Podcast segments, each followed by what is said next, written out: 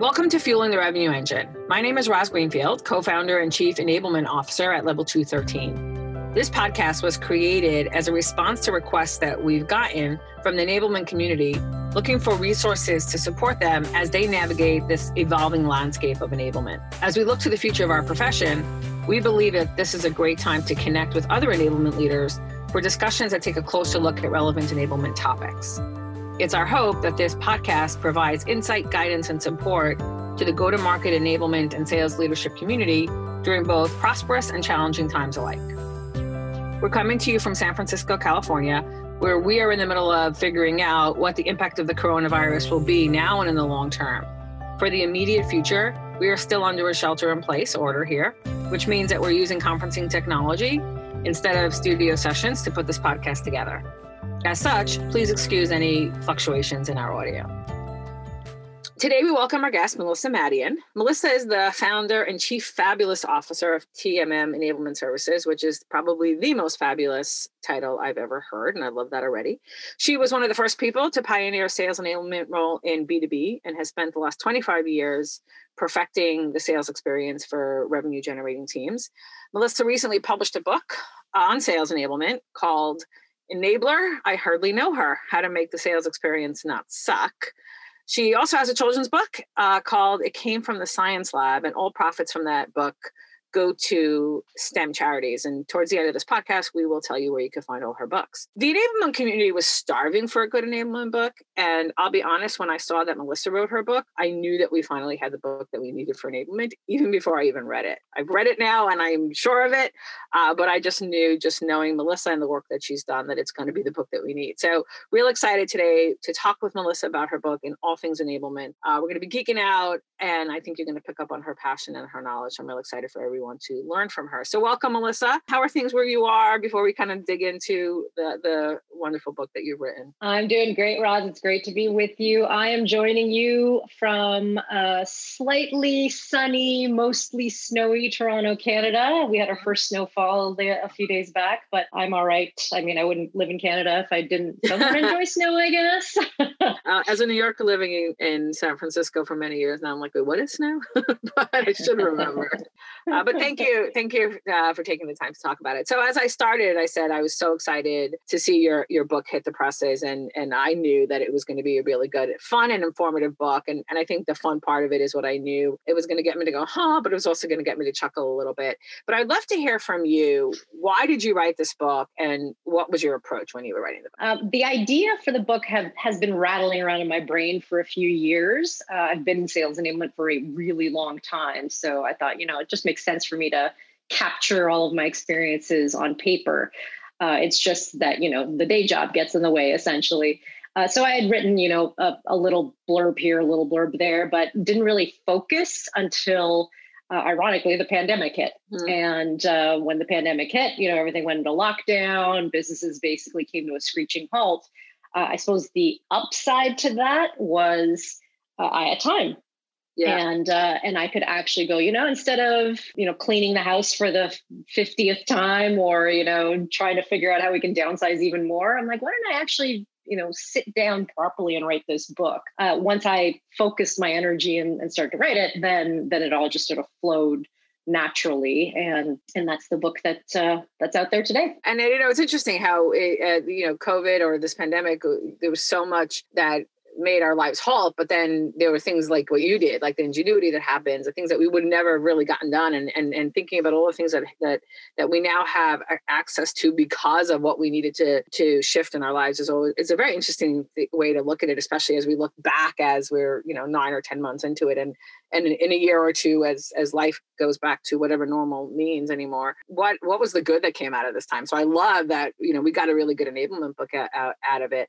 And and to be honest i get asked very often over the you know being in the space for a long time for, to, uh, to recommend a good book. And i always felt up until this point that i had to give a disclaimer on the books that i was recommending. And i would say things like well you know this is not my favorite book but you, know, you can take you know this out of this book and that out of that book. And i would give them uh, and and and just kind of let them know that you know the, the market has shifted so much and so the books might be a little bit outdated. And and, and it's disclaimers like that. So for me yeah i think the feeling is that there are other enablement books out there but my question is to you is why this book over other enablement books? Like what do you in your head think that, you know, we now have that we didn't have beforehand?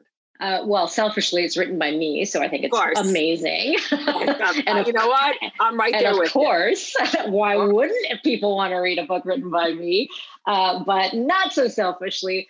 I'll say that for me, this this was having read some of the enablement books out there.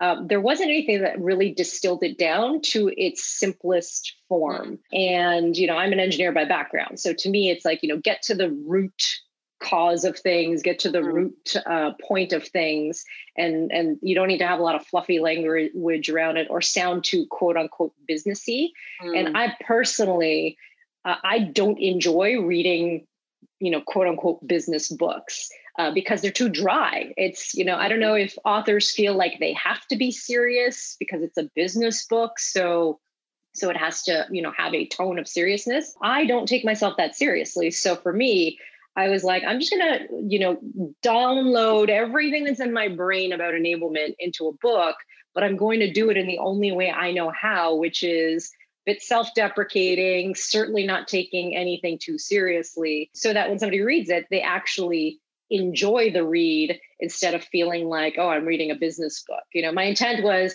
this is the kind of book that anyone at any level of enablement or even just sellers or folks who are in customer experience can pick up or sales operations can pick up and read you know having a you know nice cup of tea or a coffee or hey a glass of wine and just read this book and enjoy it even if you're not necessarily familiar with the subject matter yeah, and I think you accomplish that because first of all, you definitely chuckle a lot through it. There's a lot of humor in it, and it's and you know we we, we say a lot like especially if you know we, we work a lot with tech companies. Like everyone thinks they're changing the world, but like really, are we curing cancer? Are we curing COVID? We're really not. You know what I mean? And and so, but because you're not taking it too seriously, you're able to say, okay, but then how do we make the impact that we want to make?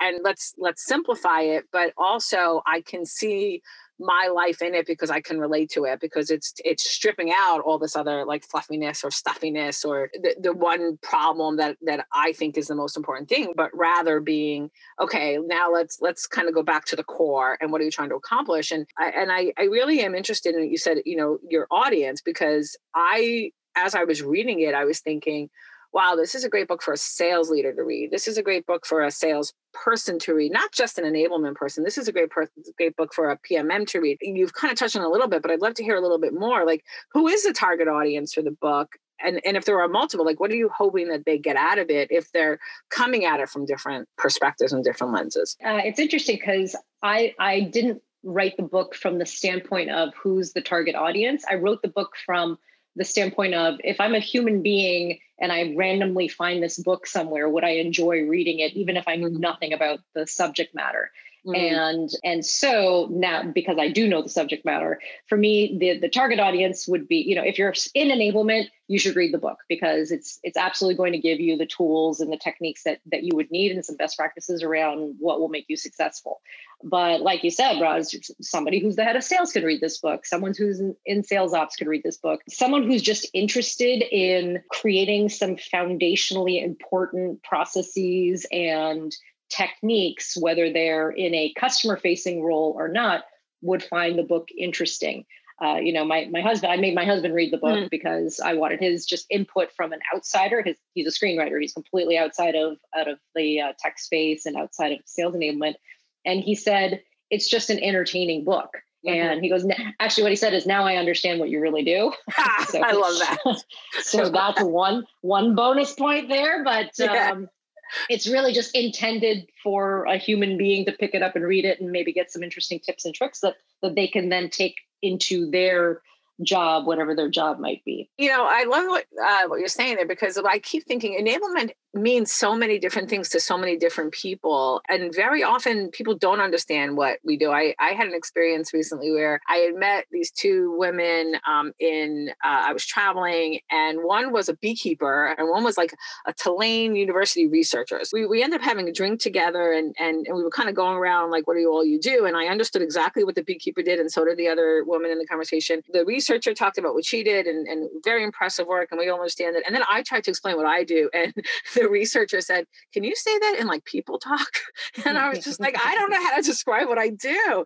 And so having uh, you know you, people be able to read this and and think, you know taking it to if people in the organizations don't understand what enablement is and what enablement can do then then they're not going to put enablement in place in the right way or do they mm-hmm. have a, a, a very specific understanding of what enablement it's interesting because when often when people uh, call me about enablement i'm sure you experience something similar and i think all right this person is 50 years old and sold 20 years ago that's what he thinks enablement like he thinks enablement right. is versus this person is you know is working for a more modern company they think enablement is b. And the truth is we know that it's so encompassing. You kind of pick that up in your book. It's you you, you kind of lay it out the a to z the, the, the complete plan the complete uh, playbook which you can kind of get a sense of oh okay enablement is so much more all encompassing and has so much more of an arc than than what we originally thought which i think would uh, I think it shocks people how many moving parts and, and how many um, different aspects that enablement really impacts. So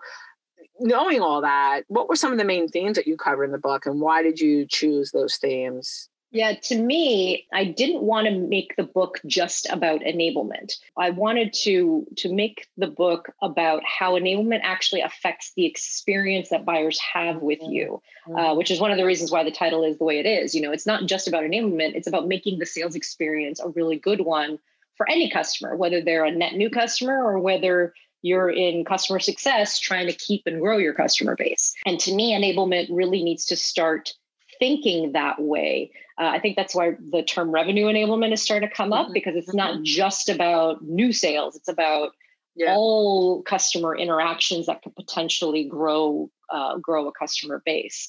Uh, so to me, that that's sort of thematically the the big overarching theme of the book. Uh, and then I dive down a little bit and drill into, you know, what what does sales care about? And as a function that is there to empower your sales organization or your revenue generating organization, how do you just make it really easy for them to do their jobs? And it's not rocket science, uh, but I feel like enablers think sometimes that you know they got to do all the things mm. instead of really thinking from the perspective of the, the target audience which are your revenue generating functions. And all the target audience really cares about is what am i selling? What do i sell? How do i sell this? How do i sell it quickly? How do i sell lots of it? And uh, so the book kind of touches on those themes of you know create a really great experience by making sure the people who are responsible for creating, keeping, and growing the customer base know exactly what they need to do and how they need to do it. So it just makes it easy for them to to do their jobs effectively. Yeah, and I love that you started with the customer, right? Because at the end of the day, if you don't have the customer, there's nobody there's no revenue generating team or there's no revenue yeah. in. And then, okay, so if we start with the customer, then back out and say, what does the sellers need to, or the, or the revenue generating teams or the go to market teams, even if we look at it from what do they need and how do we, how do we make it easier for them to service our customers? Then the customers come along with you. The other thing that you said that I, that I think is so important and, and we can say it and then just stop this conversation because if people get that, then they get everything is you don't have to do all the things, right? Sometimes mm-hmm. it's less is, is more in a lot of ways too. And, you know, we're, we're, recording this during Q4 and my big thing in Q4 is get out of the way and let the seller sell. Like just let yeah. them do the job. Like that's it. Like you've done your enablement and yes, in Q1 do a big kickoff and all that, but right now just get out of the way. So one question that I know a lot of leaders have, so taking this perspective of the person reading the book being somebody who might not be a sales leader or even a salesperson, maybe, you know, the CEO of an organization that has, that has to bring in enablement or the product leader who's created the product who, who needs sellers to sell it. And the question that, that I think comes up for them a lot is can sales skills be taught? And if we they can be taught, can you get a good salesperson to be a great salesperson through enablement? And if so, how? So I'm really curious from your experience and from some of the things that you've included in the book, how would you answer that question to somebody who might not necessarily understand how to skill up a salesperson and, and how enablement could help that? Yeah, it's it's interesting because to me, uh, you know, I often hear from sales leaders, oh, they're a born salesperson, they're a natural salesperson. And I often think like, what do they mean by that? Is it just they're they've got an extroverted personality and, and that's quote unquote what a good salesperson or a great salesperson is? And I and I think that's kind of a, a, a fallacy. It's, you know, it, it, doesn't, just because somebody is, has got a great personality doesn't necessarily mean they're going to be a great salesperson. Yep. Uh, so the, the short answer to your question is I think sales skills can absolutely be taught just like any skill could be taught. You know, you know, playing a musical instrument, um, some folks have just natural musical ability, uh, but you know, you can teach somebody who's never played an instrument before, you can teach them to play the instrument. They might not be really great at it, but you can teach them how to do it. Yeah. Um, so, so if you do have people who are good salespeople, you can teach them to be great salespeople if they are willing to to become a great salesperson. So a lot a lot of somebody going from good to great is just the will to do it and the steps to get them there. Mm. So um, I think enablement is in a really good position to take a look at what does make a salesperson great at the organization I'm at because mm. it'll be different organization to organization. You know, small organization has a different makeup of what a great salesperson would look like than a large corporate organization. You know, I've, I've worked at small startups and a really fantastic salesperson at a small startup has a different set of behaviors and process adherence and skills than a salesperson at a large corporation. There's just a, a, different way of doing business at those things.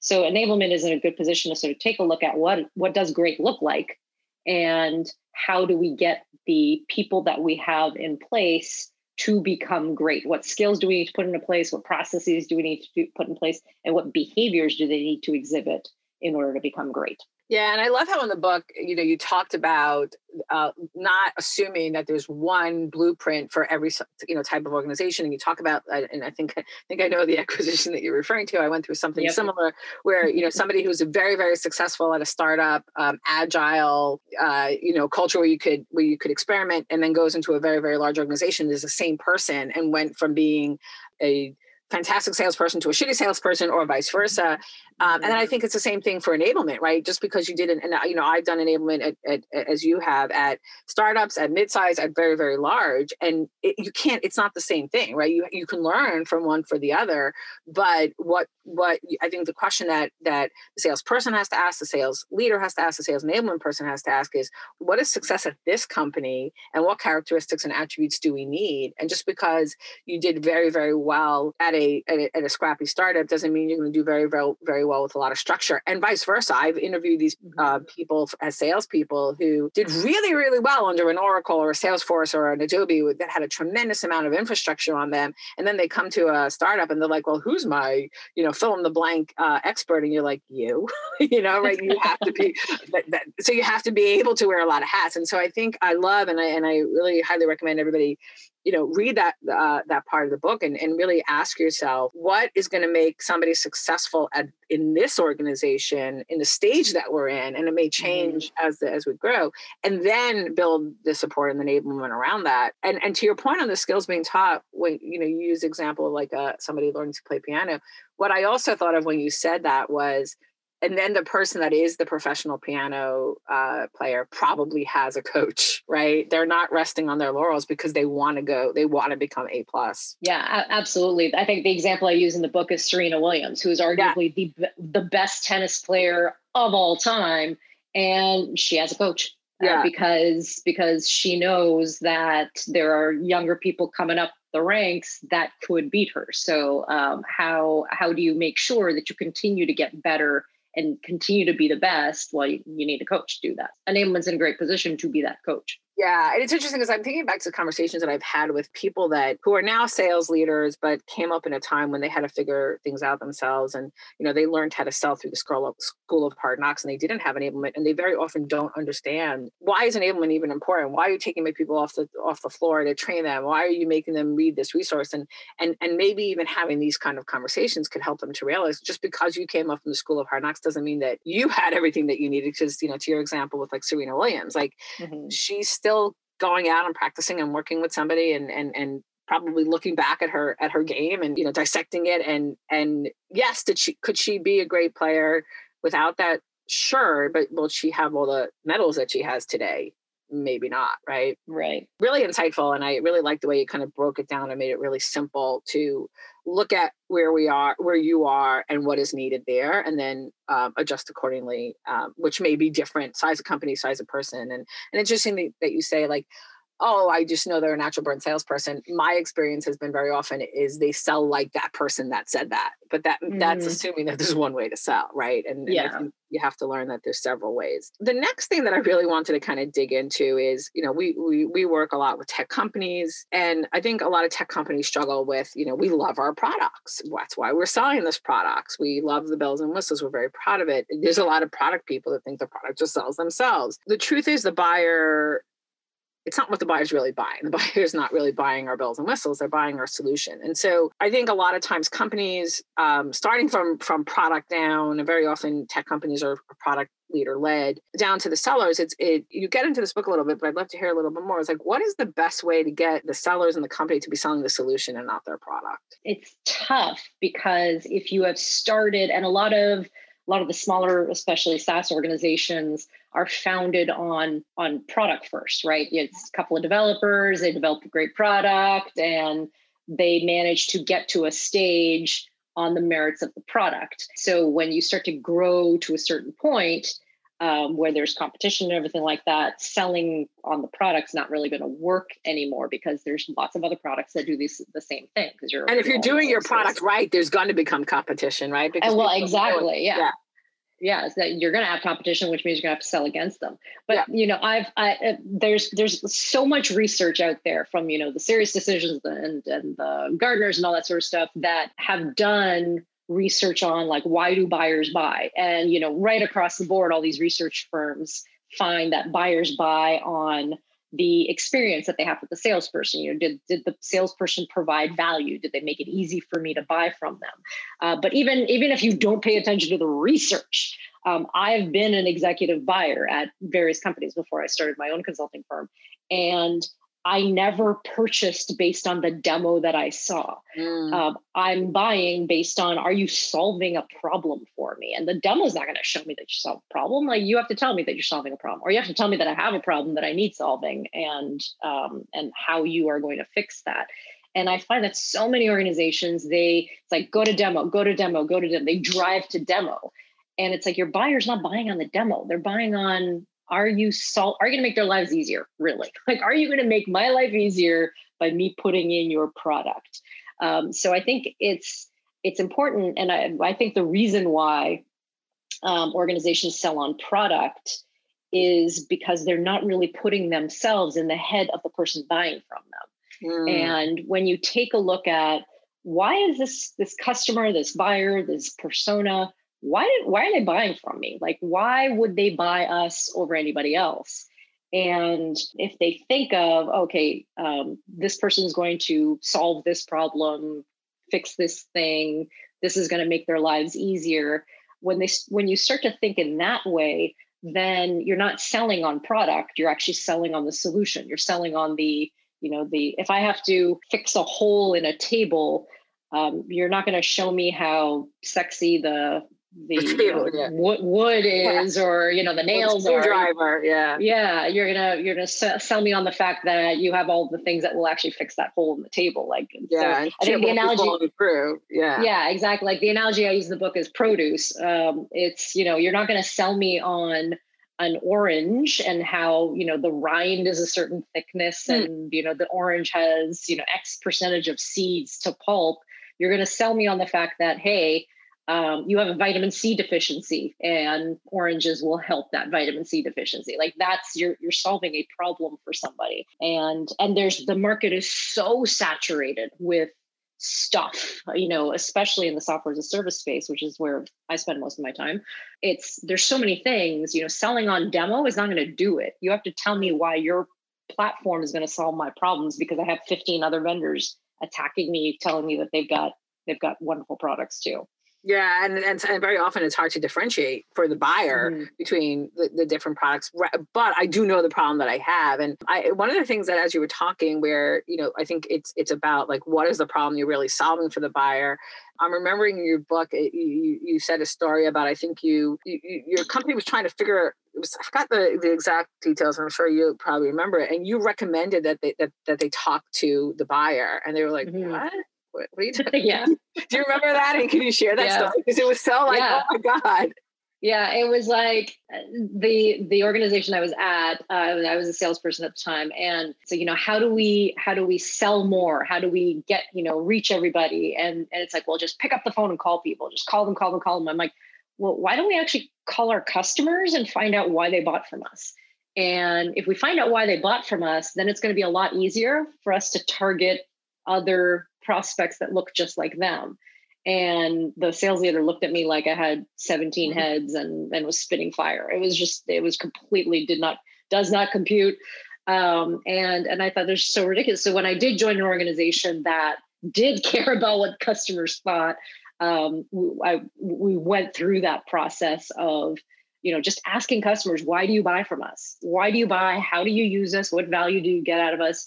And we were actually able to, distill the use cases down to like six use cases of why the majority of people come to us what problems people are coming to us for that we solve for yeah. and um, and that just made our selling lives so much easier because we just focused on those problems yeah and i bet you the person didn't say well i bought you because your solution does x feature it was like no bought you because we had this yeah. problem and now yeah and it was interesting yeah. after i read that um, and this is a good you know a good example of like this book is so good for people even who've been doing it as long as i've been doing it is i was coaching the salesperson and he said to me i just read that and um, he said to me well I really struggle with being able to talk about competitive differentiation. And I said to him, well, when was the last time you picked up the phone and taught and, and spoke to someone that you've already sold to and asked them the difference between using your solution with the solution that you already had? And he's like, I should talk to a customer I already sold to. And he was just like, what? That's not going to help sell. Like I'm trying to close business, Rosa. You realize I'm not a CSM. And I was like, no, I realize that. I realize you're not a CSM, but realize you have information that you're missing and that person has it. So what if you ask them, take 30 minutes and ask them, hey, dude, you bought this, you know, six months ago.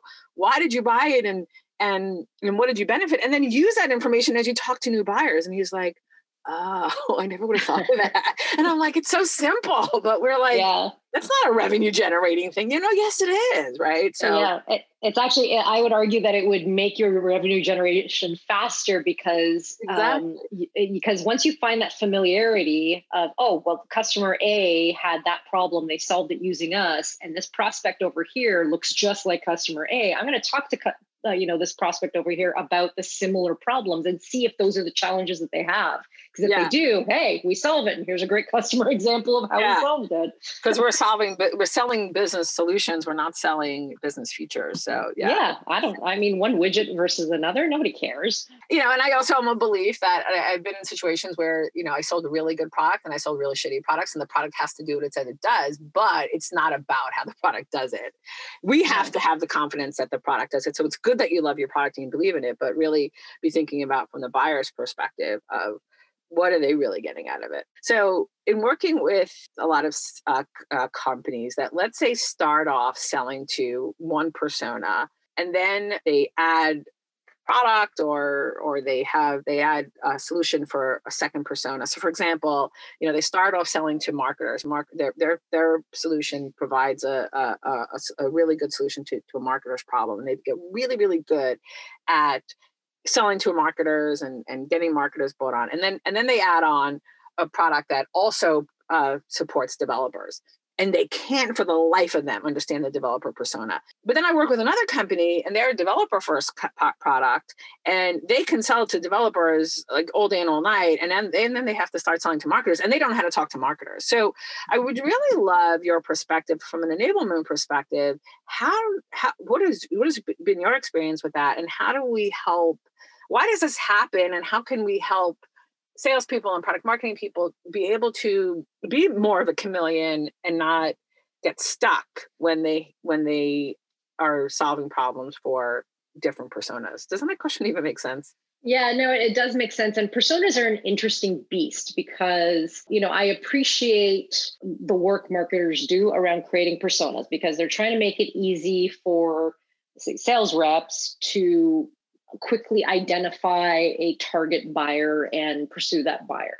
The the problem that I see with a lot of personas, which I think leads to the problem that you articulated, is it forces people into categories mm. and people don't fit in the categories like they really don't people are messy and they're human and they they have different needs and wants and stuff so it's important for organizations to identify uh, to identify who should be buying from them whether it's marketers or developers but once they identify you know here are the types of people who will use our product or service then it's also important to identify why. Why would they use this product or service? Mm. And the role isn't going to necessarily make a difference, whether you're a developer or a marketer. You know, uh, like the, the example you articulated, you know, they can sell to developers all day and all night, but not to marketers, probably because they've identified why the developers are using their product or service. And they haven't really clearly articulated why marketers would want to use the product or service they're selling. Mm. So it's sort of why it goes back to that why are people buying from us? Why are people using us? Mm-hmm. And if you can identify the why, then it becomes really easy to determine okay, so if this is the use case, I mean use case is really what I'm what I'm getting at. The, yeah. the why is the use case. If you can identify the use case, this is why people use us, then then you can put the lens of if this is the use case, here's how a developer would use it and here's how a marketer would use it and the use case is still the same it's just the lens that you look at the use case changes based on the persona and i think that's where people struggle it's they think that the personas are these little buckets and they mm-hmm. never the two shall meet mm-hmm. and in reality it's you're selling a platform of products or services that can be used in a finite number of ways and based on who is using it um, they'll care about different things uh, and that's that's what really the focus should be yeah i mean so i'm i'm i'm, I'm sensing a theme in our entire conversation it all goes back to the why uh, the yeah. problem solving and and here it's like don't get so as caught up and i think you're right i think people get caught up in a marketer is this type of person and a developer is this kind of person and not what problem does the marketer have or what problems the developer have or even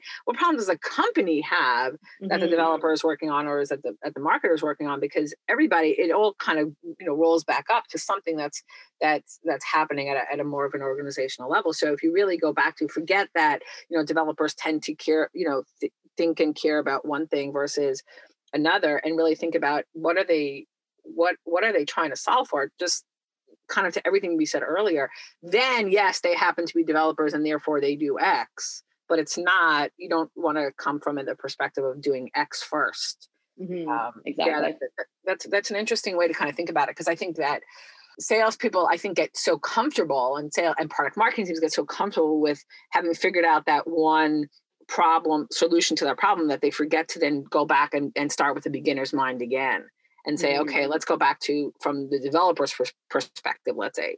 Okay, I'm going to move on to my favorite analogy in your book that I will absolutely steal. I'll give you the credit, but I will steal it. And that's your bouncer analogy. I love, love, love that analogy. So when we, you know, we started off this conversation or early in this conversation, we were talking about, you know, the, the that that sales enablement is all, all encompassing and we do a lot of things. And one of the things the real struggles for sales teams is the amount of information and influence other departments believe that they need to have on the selling team. And, you know, uh, I think we were talking offline how like in Q4, you know, you get out of the way and let them sell. And, and I think that that's a big part of what exists to do is to you know get rid of the noise and um, allow sales team to, to, to be productive. And so you talk about you compare the enablement team to bouncers at a club uh, protecting the salespeople. So tell me a little bit more about that and how do we make that really work in the real world? Yeah so it's it's a uh, wonderful thing and it's a terrible thing that most organizations they want to help their sellers sell so, you know, your product marketing, your marketing teams, your customer success teams, they all feel like, oh, we're, we're just going to give sales all of the things. And we need to get in front of sales because this is going to help them sell. We need to get this in front of sales because it's going to help them sell. The problem with that, like you said, is there's just too much noise at the sellers. And um, all of these organizations, all of these departments that are trying to help the sales team, they don't realize that um, them uh, barking stuff at the sales team isn't going to help the sales team sell. Because at the same time, like um, uh, the the day in the life of a seller, like I've I've carried a quota, I've sold before. Um, you have you have to figure out everything that you have to figure out your target audience. Then you have to build your pipeline. Um, maybe you have the benefit of an SDR, so you got to meet with your sales development rep to build pipeline. Then you also have to, you know, do presentations, research your companies that you're targeting, um, you know, develop personalized approaches. You got to do these presentations. Maybe you got to do a demo. Maybe you got to go through like a proposal. You got to do negotiations. You got to do legals. I mean, there's so much stuff a salesperson has to do. So all these other departments that are, you know, talking at the sales team saying, "Hey, I also have this, and this can help." This they just don't understand. Like it's too much, mm. and you're you're you're forcing the rep to filter and prioritize all of that information while they're also doing their day job, which is mm-hmm. trying to close business and move deals through the pipeline. So your enablement team is in a really good position to be that buffer between all of the other parts of the organization and the people who are trying to generate revenue for the organization. So the analogy I use in the book is imagine all of your revenue generating functions are in a really super awesome hot dance club. And your sales enablement team is your bouncer, basically the the large burly person standing in front of the club, preventing people or checking people who are coming in. And your other departments are the lineup of people trying to get into the club. And what the sales enablement team acting as that bouncer can do is say, I know what the situation is in the club right now. I know exactly what's going on in the club. I know who's in the club and I know what their state is. If you, let's say, you know, product marketing is in line at the club, if you product marketing um, have something important that matches what's going on in the club, then you're in and you can go into the club and, and you can talk to them. Um, or maybe product marketing has something that matches what the, the, the club goers need, but it's not in a format that is conducive to how sales needs to receive it. So the analogy I use is like, you can come into the club, but before you come into the club, you got to change that shirt. You got to get rid of those flip flops because this club has a dress mm-hmm. code, and that's what has to happen. So, um, because a lot of material that you know, um, marketing or product marketing or uh, development or customer success develops, it's not in an easily consumable format for sales to actually take and, and take action on. Yeah. Um, so so the sales enablement team can act as that buffer between yeah. everybody else and what's going on in the club so that the sales team gets exactly what they need when they need it in order to make themselves successful. Yeah, and it might be like the theme on the club tonight is X and you're not fitting that theme, but if you come back next week, the yeah. theme you will fit in the theme because and that would be the difference between like Q4 and Q1. We're going to make very yeah. big very different decisions as the bouncers. Um, you know, I was talking to to a client and they were like changing pricing. I'm like, you don't change pricing in Q4. Like, what are you yeah, doing? That's right. Crazy. Like bouncer, but no, come back in Q1. We'll let you change pricing. Right. Yeah. The problem then becomes right. So I'm that product marketer or the legal team or the operations team. I think that my thing is the most important thing. What do you mean I'm not allowed into the club? Like, and if we take the club analogy, like I got dressed up in my best outfit and now you're telling me I'm not cute enough, right? So how do you kind of help them to understand or explain to them like what they think is the most important thing to them is not the most important thing to the salespeople, maybe not right now. Yeah. So my uh, the the pressure test I always use, uh, and there are actually individual chapters in the book, is is what you have to sell, uh, what you have to say to the sales team. Is it going to help them either understand more about who they are selling uh, to whom they are selling? Is it going to help them understand what they are selling and the value of what they are selling? Or is it going to help them sell faster, sell more, sell faster? And mm. those are sort of the three tests. Can you say that and one more it, time? Because I think that's so important. Yeah. So what what am I selling? What what is mm-hmm. it that the salesperson has to sell? So is it going to tell them what they are selling or provide them more of what they can sell mm-hmm. and the mm-hmm. value that that provides? Is it um, going to tell me to whom I need to mm. sell to? Is it going to improve that? Uh, mm-hmm. Uh, or is it and or is it going to help me sell more, sell faster? Mm-hmm. And and if the answer, if it if whatever you know, say legal has to provide to them doesn't fit into those buckets, then then you know, as an enablement person, you have to say, look, um, what you have might be interesting, but it is not going to for for this point in time, um, maybe for this quarter or for this week. Um, this is just not going to fit into how sellers are selling right now. But you can come back, or or we've put it in the queue for you know x amount of time from now because that makes it makes more sense for them to do that.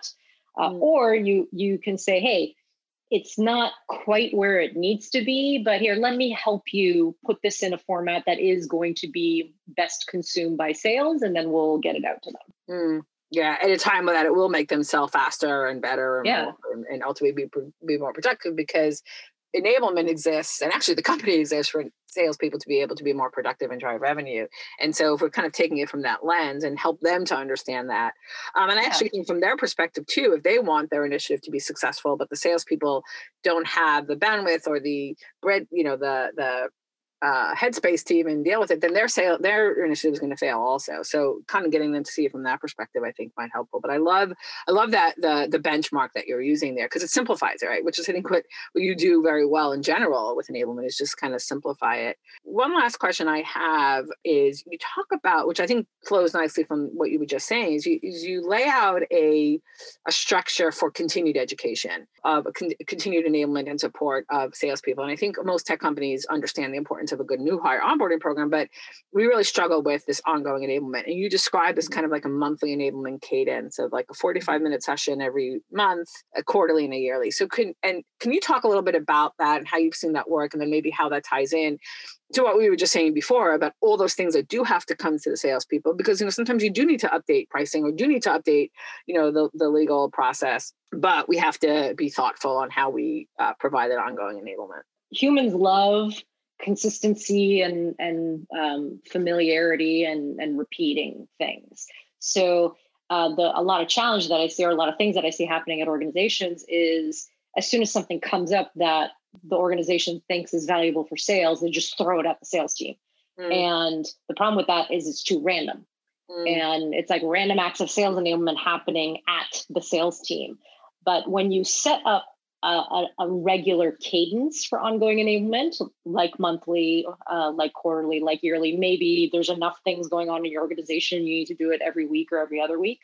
Um, although every week is a lot, so I would recommend monthly just to for to just to ease the load on the sales team. When you set up that regular cadence, and you also make sure that what is included in that communication or that interaction with the sales team is really valuable to the sales team, then the sales team knows okay, every month we're going to get together for 45 minutes and I'm going to get a download of everything I need to know to help me sell for that month. Then they're more likely to show up because they're like, oh, I'm the the organization is just going to bug me for 45 minutes in a month, mm. and I'm going to get everything I need to know, and it's going to be of value to me, and then I can take that and run with it. And then if there are incidental questions or if there's like high priority items, you can use you know bulletins or you know alerts or uh, impromptu meetings and stuff like that to, to do that kind of thing like a company acquisition would be one that you probably don't yeah. want to wait for a yeah. monthly meeting yeah but all the other stuff is usually fine delivered in a monthly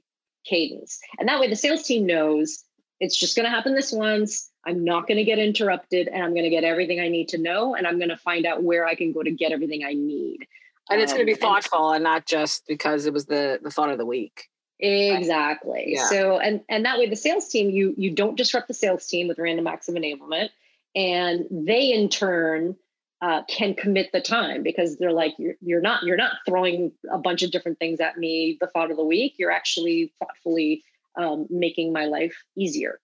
I love it, and I and I really hope that people uh, start putting that into place because I think, to your point, there's too much right now, um, and and and I think if you know taking this this global pandemic that we went through or that we're going through, I think that forces that even more, right? Um, and and and also being able to think a little bit more balance the agile with kind of like the standard and then then you look at you know your quarterly and i think we're going to see if, if companies stay more as as the world starts opening up again and companies uh, go to either a hybrid or more remote quarterly people bringing quarterly together is going to become even bigger and then obviously you know the yearly becomes even i think every one of these meetings become more meaningful because they mm-hmm. become a little bit more rare rare and special All right. One last very, very important question that I have for you um, is uh, that became clear in your book is that although we use the example of, of Serena Williams, you're not a sports person.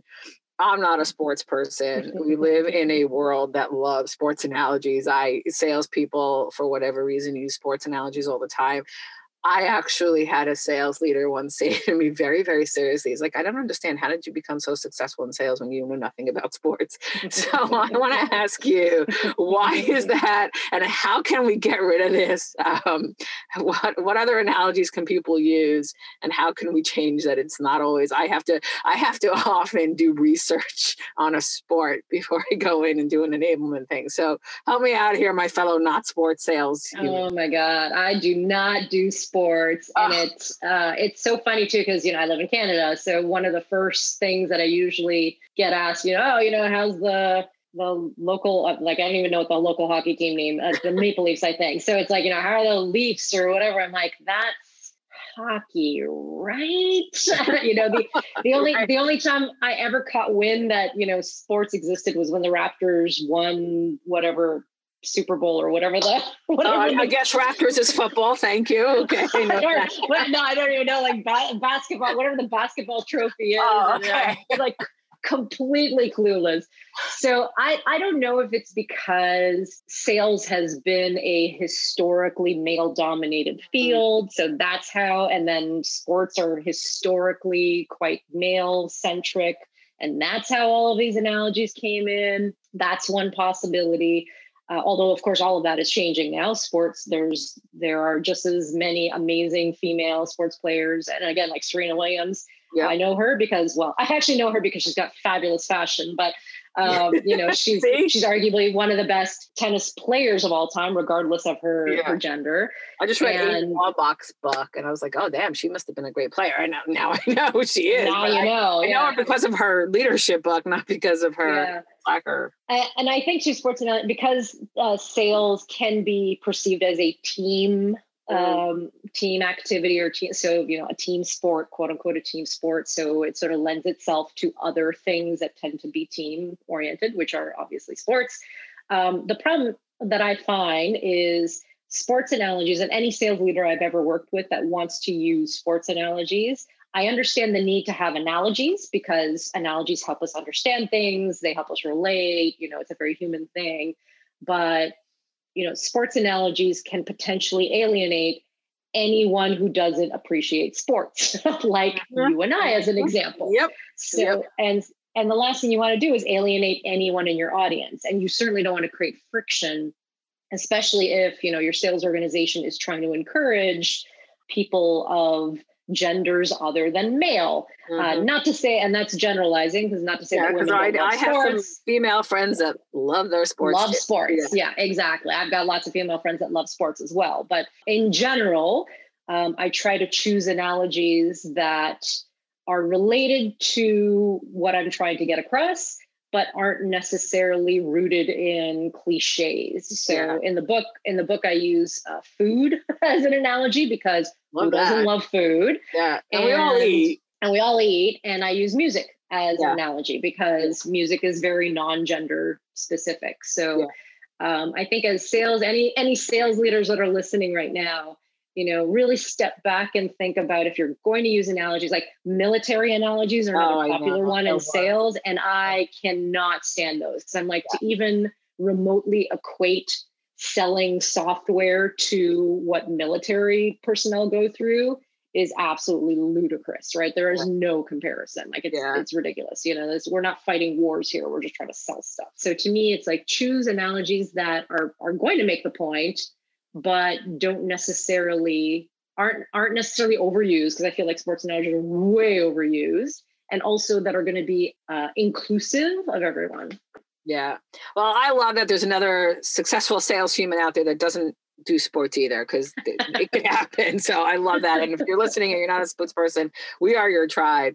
We're uh, with you. We are with you. Thank you so much for this conversation. It was so um, incredibly insightful. And I think, you know, uh, it's reminding me of just like take it back to the core, take it back to the simplicity, um, and take it back to the customer and what you're trying to solve for. So um, thank you for the time. We talked about you have two books uh, this enablement book, um, Enabler. I hardly know her how to make the sales experience not suck and your uh, children's book. Where do people find these books and where can they find you? Uh, they can find me on linkedin. So it's just melissa madian. You can find me i'm the only one. You can find me on linkedin and all of my books are listed there. Or you can go to my website which is www.melissamadian.com and uh, my books are all listed there as well. But certainly I, I encourage folks to connect with me on linkedin. I'm more than happy to make the connection. Just let me know it's because you heard Roz and I uh, geek out about sales enablement, and that way I know you're not a LinkedIn robot or anything.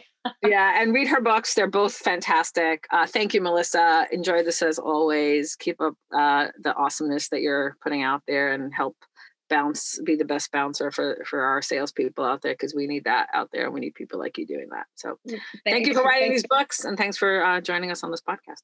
Yeah, thanks for the conversation, Roz. Always happy to chat with you. As we close out this episode today, we would like to thank purpleplanet.com for our music production, and we thank you for listening. We encourage you to get in touch with us with requests for future topics, any questions you might have, or just to say hello. We can be found at www.level213.com. That's L E V L, and then the numbers 213.com, or through LinkedIn. Have a great day.